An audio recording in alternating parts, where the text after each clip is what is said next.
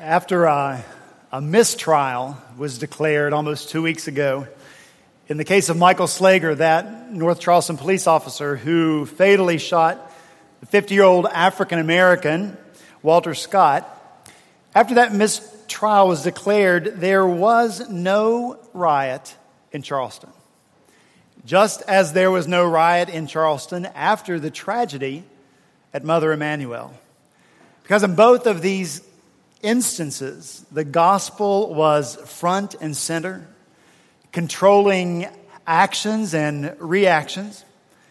The family of the families of those victims at Mother Emanuel, beyond our ability to understand, because of the power of the gospel, stepped forward and one by one they said to the person who had killed their family, We forgive you.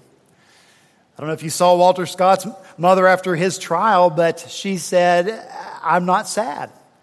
You know why I'm not sad? Because I have Jesus on the inside. And then she went on to talk about trusting in a God who is just and powerful. No riot here in Charleston. But the no riot narrative that the gospel wrote was not the narrative that everyone had hoped for. You probably heard about this. On NBC's Today Show, did you hear about this? Matt Lauer is the anchor, and he's saying these words on air. The mayor of Charleston, excuse me, the mayor of Charleston, community leaders, and South Carolina's governor are urging a calm response in that ruling.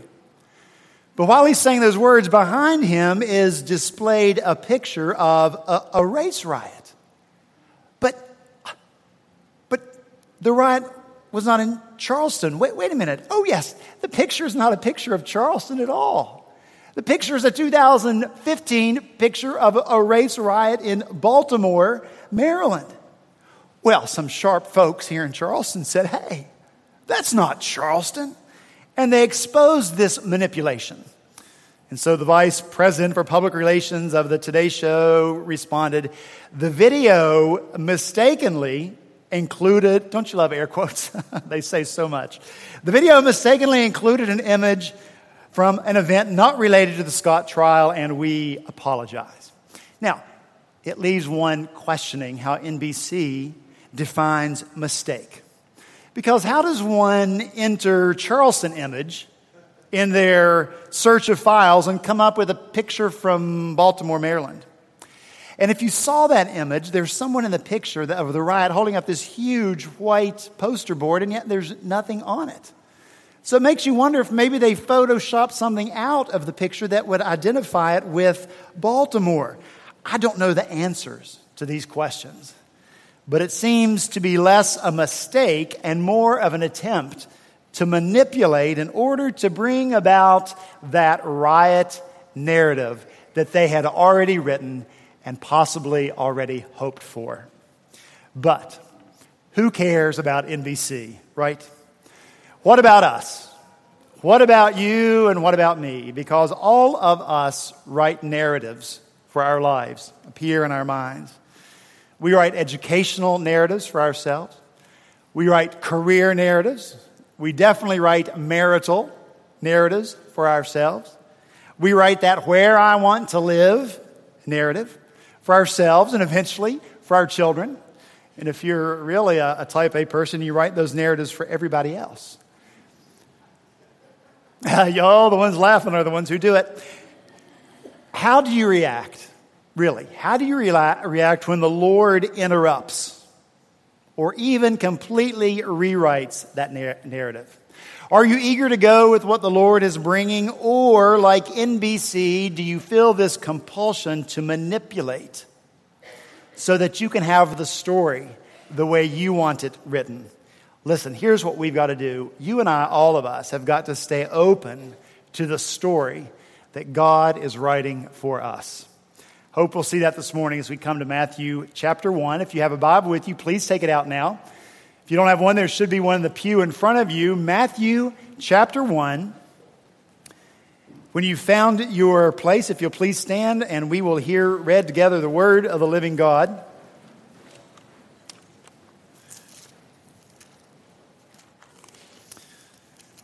Matthew chapter 1, beginning in verse 18, this is the word of the Lord. This is how the birth of Jesus Christ came about. His mother Mary was pledged to be married to Joseph. But before they came together, she was found to be with child through the Holy Spirit.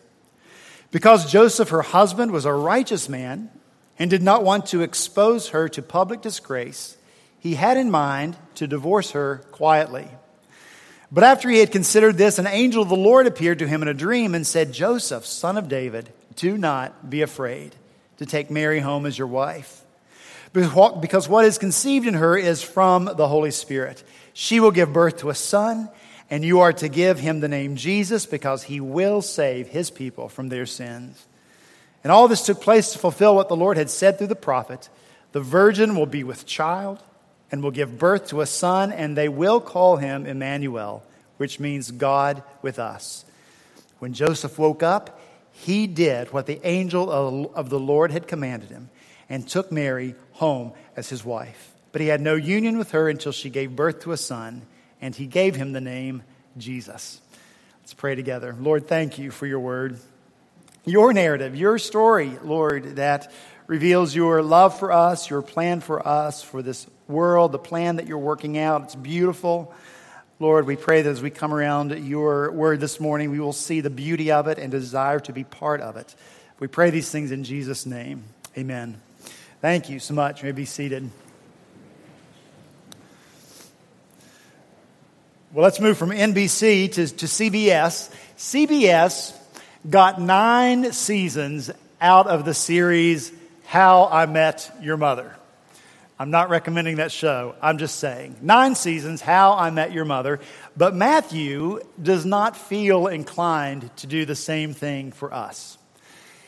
Matthew he's not inspired to tell how Joseph met Mary.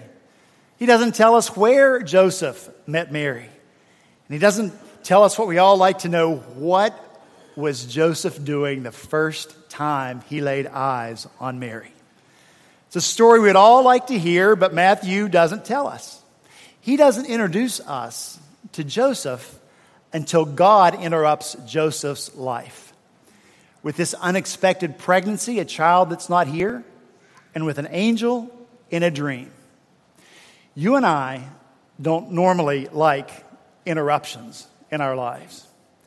Once I was working from home, door shut, I was on the phone. It was an important phone call when my youngest daughter, Anna Ruth, opened the door and started to interrupt me. And I was very sweet. I said, Anna, honey, you know, don't interrupt me. I- I'm on the phone. So Anna closed the door, went away. But just a few seconds later, the door opened again, and once again, Anna tried to interrupt me, and I said a little more firmly this time, Anna, you know not to interrupt me when I'm on the phone. And Anna said so sweetly, I know, Dad, but Mom is slumped in the kitchen floor and she's bleeding. yes, a piece of fruit she was cutting with our brand new Cutco knives slipped, and the knife did its work on her finger.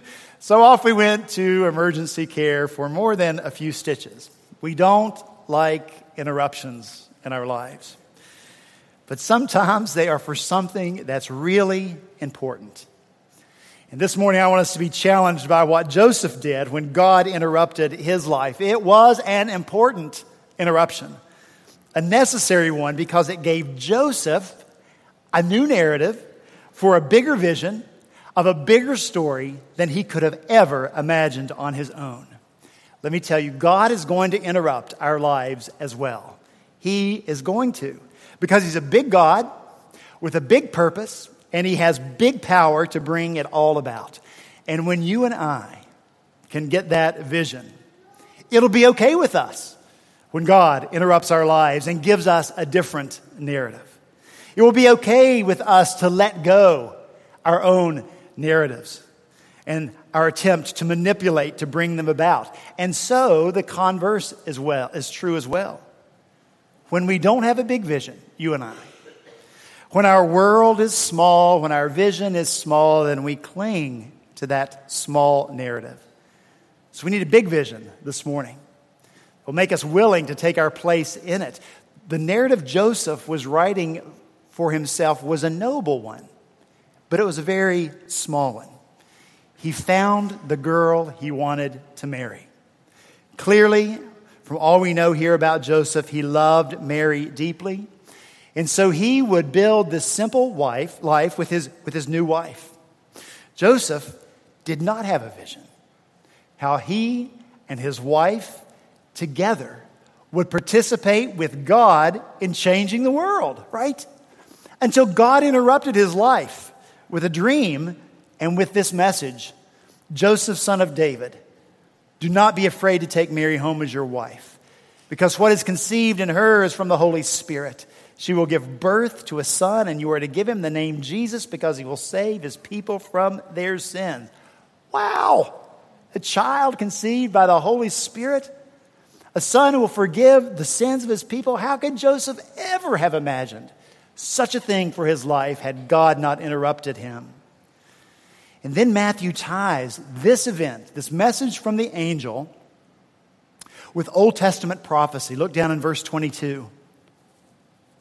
All this took place to fulfill what the Lord had said through the prophet. The virgin will be with child and will give birth to a son, and they will call him Emmanuel, which means God with us. Now, you and I know, as most likely the, the Jewish readers of Matthew's gospel in his day knew, that this is a quote from Isaiah chapter 7, verse 14.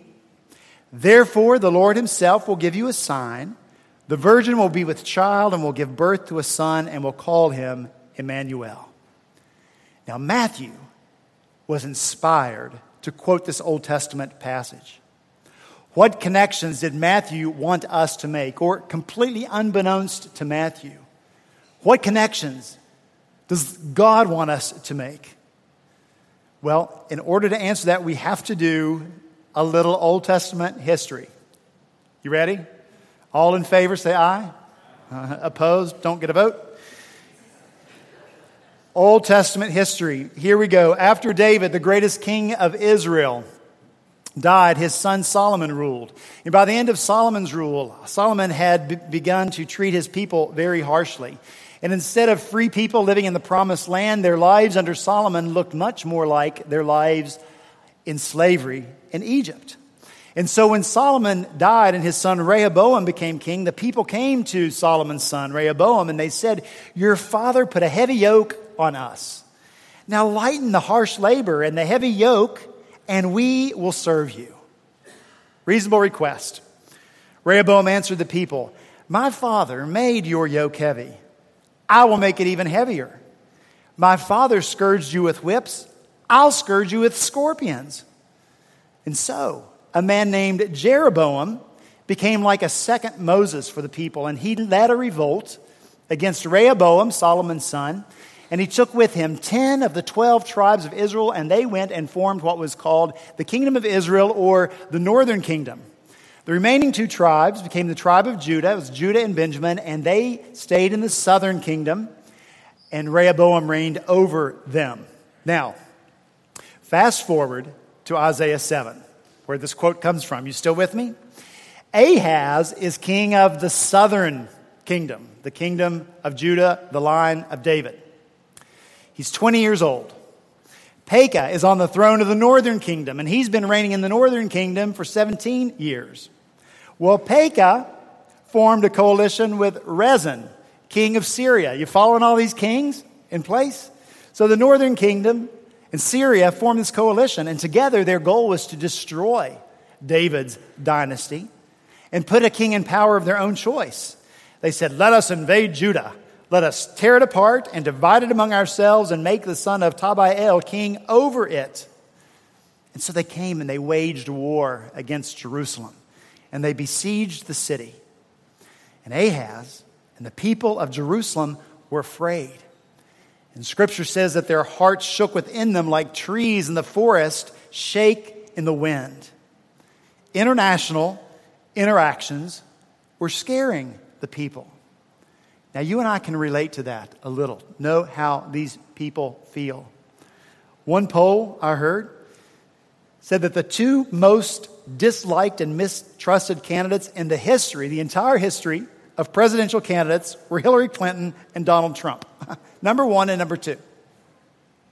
So before either of these candidates, the hearts of some people were shaking a little bit in fear, right? That either one of them would become president. Now we read in the headlines about Russia hacking and leaking emails that were written supposedly in an attempt to, to favor Trump for the presidency. And those of us who are a little older here, not many of us, but some of us, we remember the Cold War with Russia, right? Always a little bit afraid of them. If you were an evangelical Christian at the time, we were always talking about how Russia was the great bear from the north, and they were going to be our, our Armageddon enemy in the end. And so we were always afraid of Russia. And so this is a little bit scary. You know, Russia tampering with our democratic process. But then you think, well, the emails that were leaked exposed an attempt to favor one nominee over the other, and so isn't that also tampering with the election and the democratic process? And so we've got this tampering at home, we've got this tampering internationally. Not only the possibility of it, but the reality of it. It makes your heart flutter a little bit, doesn't it? It could, but not if we have a vision for what God is doing, the story He's writing, and our place in it, just as King Ahaz and the people need not fear if they had remembered and trusted the promise of God. God promised David, the Lord declares to you that the Lord Himself will establish a house for you. When your days are over and you rest with your ancestors, I will raise up your offspring to succeed you your own flesh and blood, and I will establish his kingdom. Your house and your kingdom will endure forever before me. Your throne will be established forever. That's the promise of God. And this is God's big plan, and it's his big purpose, and it's that the throne of David will last forever and ever. So, if the southern kingdom were destroyed, and a king of the northern kingdom and Syria's choice would come on the throne, what would happen to the promise of God? The promise that the line of David would reign forever. The person who had a big vision of what God was doing and who trusted in the promises of God would not have feared this coalition between Israel and Syria. But Ahaz didn't have a vision for what God could do or how God would fulfill his promise because Ahaz had his own narrative in mind. Now, another king is going to enter. Ahaz sent messengers to the king of Assyria with this message I am your servant and your vassal.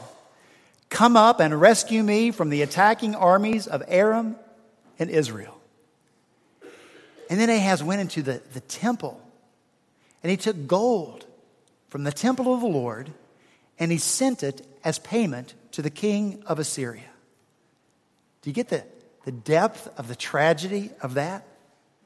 The king who's sitting on the throne of David that will last forever, reigning over the people of God, groveling before a godless king. I'm your servant, I'm your vassal. You come and rescue me and then to enter the, the glorious, majestic temple of the one and only true and living God and take gold from that place to pay someone else to deliver you. This is where a lack of faith, and this is where a lack of trust, and this is where a lack of vision of the power and the plan of God will lead you every time. And so the saying becomes true sin makes you stupid. Let's say that together because it is a, a proverb of life.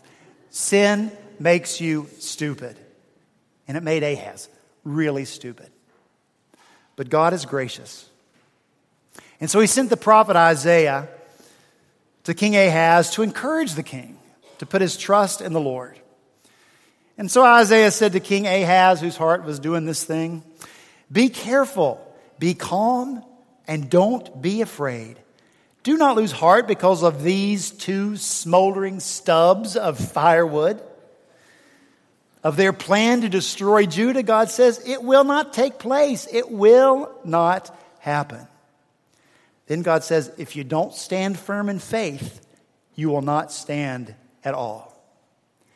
And then to further encourage Ahaz, because God is so gracious, and to give him a vision for what can be, God told Ahaz, Ask Ask me for a sign.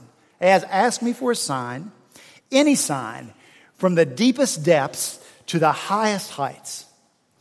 In other words, think big. Think big, Ahaz. Be extreme. Ask for something beyond what is normal, beyond your knowledge of what's really high or what's really deep. But Ahaz, that stupid, wicked king that he was, you know what? He refused to ask for a sign. I will not ask for a sign. So then the Lord addresses Ahaz and the house of David. Hear now, you house of David, is it not enough to try the patience of humans? Will you try the patience of God also? And then we come to the famous verse 17. Therefore, the Lord himself will give you a sign. You won't ask for a sign, the Lord himself will give you a sign. The virgin will conceive and give birth to a son and will call him Emmanuel. Ahaz. Something miraculous is going to happen. A virgin is going to give birth to a son. Emmanuel, God is with you. And so God's promise here is confirming God's big plan and the story that he's writing the story that will not be stopped. You and I, we have a similar promise. Jesus promises this I will build my church, and the gates of hell shall not prevail against it. O you with shaking heart. The power of hell does not have the ability of defeating or winning the victory over the church of Jesus Christ. That's the promise of the Lord.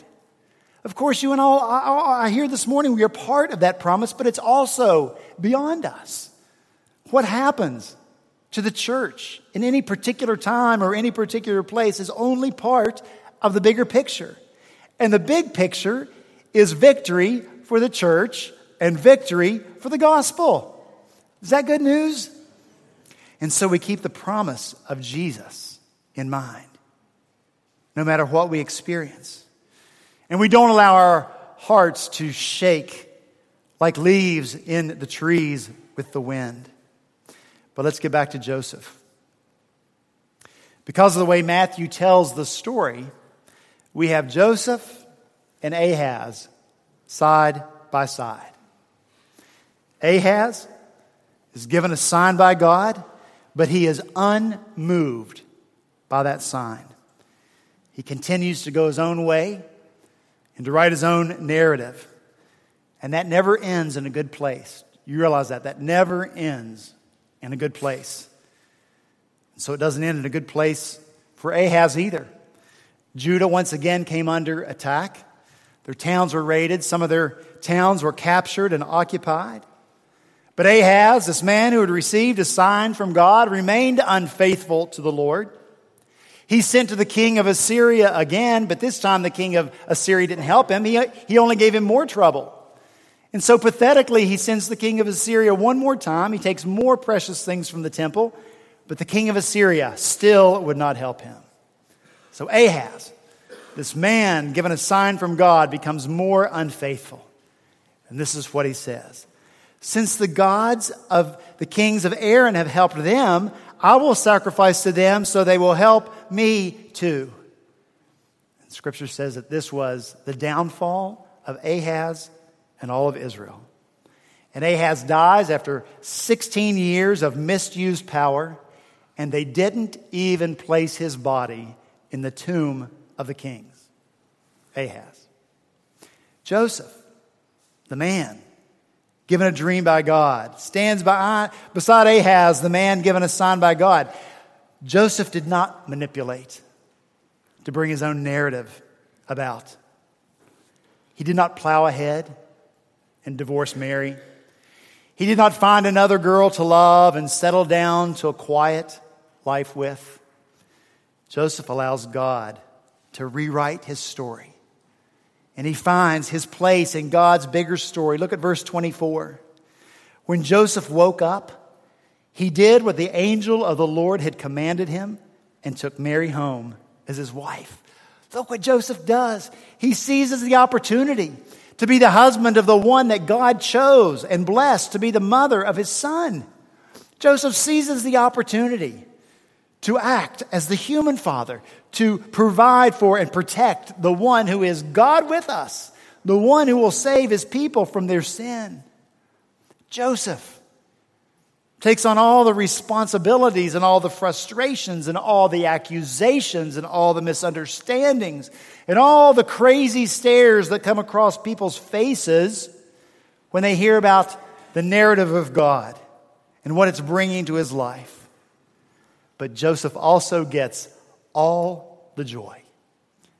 Because joy always comes from being open to and being in God's narrative. And so the choice is before us, right? Ahaz or Joseph.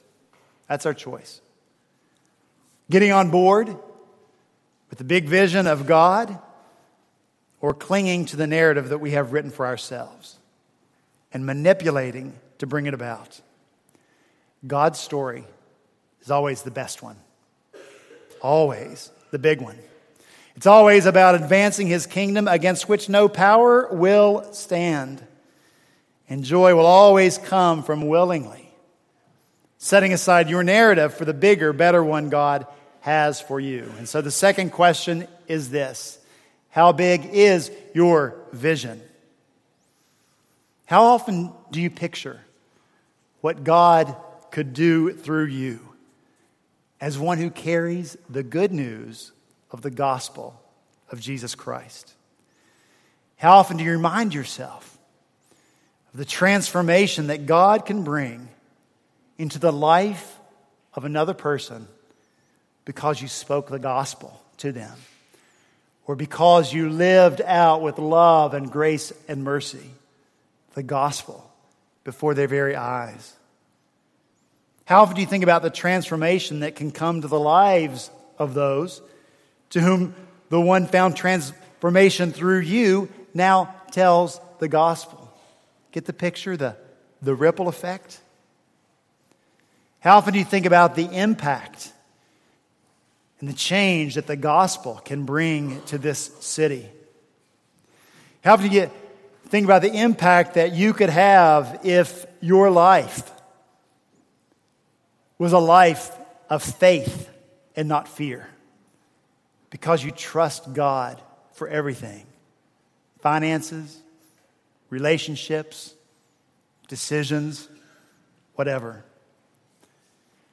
You and I need to ask God for a vision. He gives those, you know.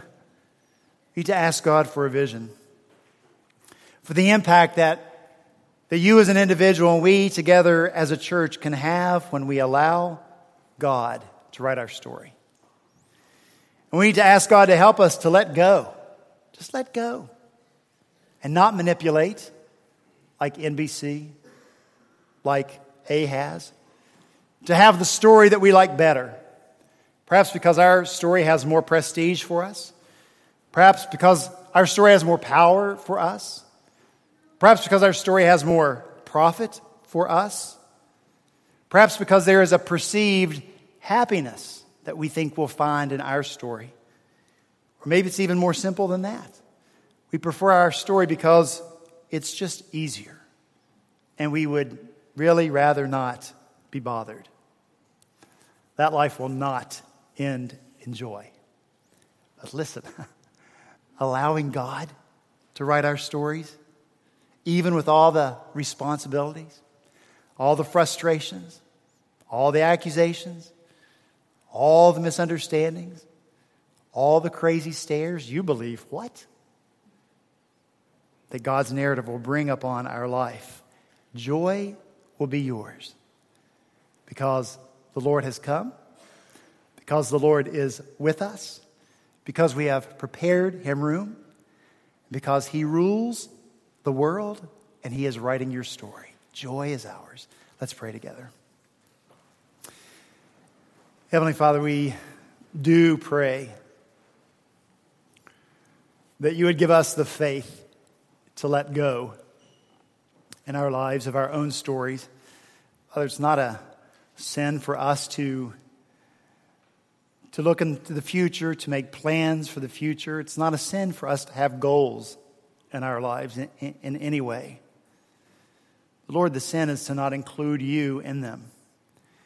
And the sin, Lord, and all that planning is not first and foremost asking, Lord, what would you have me do? Lord, what is your plan for my life? Lord, show me how being part of your plan fits into my life. How does your plan make a difference in the school I pick, the career choice I make, the spouse I choose for myself? Lord, how do those things work together to advance your kingdom and fulfill your plan for my life? So, Lord, in as much as we don't do that, we pray, uh, we pray that you would forgive us and ask, Lord, that you would give us a big vision for what you can do in us and through us as individuals and as a church here in Charleston. And Lord, then may our energies and, and enthusiasm and, and efforts go to stepping up and taking our place in that plan and allowing you to fulfill it through us. Lord, what a difference we can make in this place for Jesus' sake. Pray that you will do it in us and through us. For we pray these things in Jesus' name. Amen.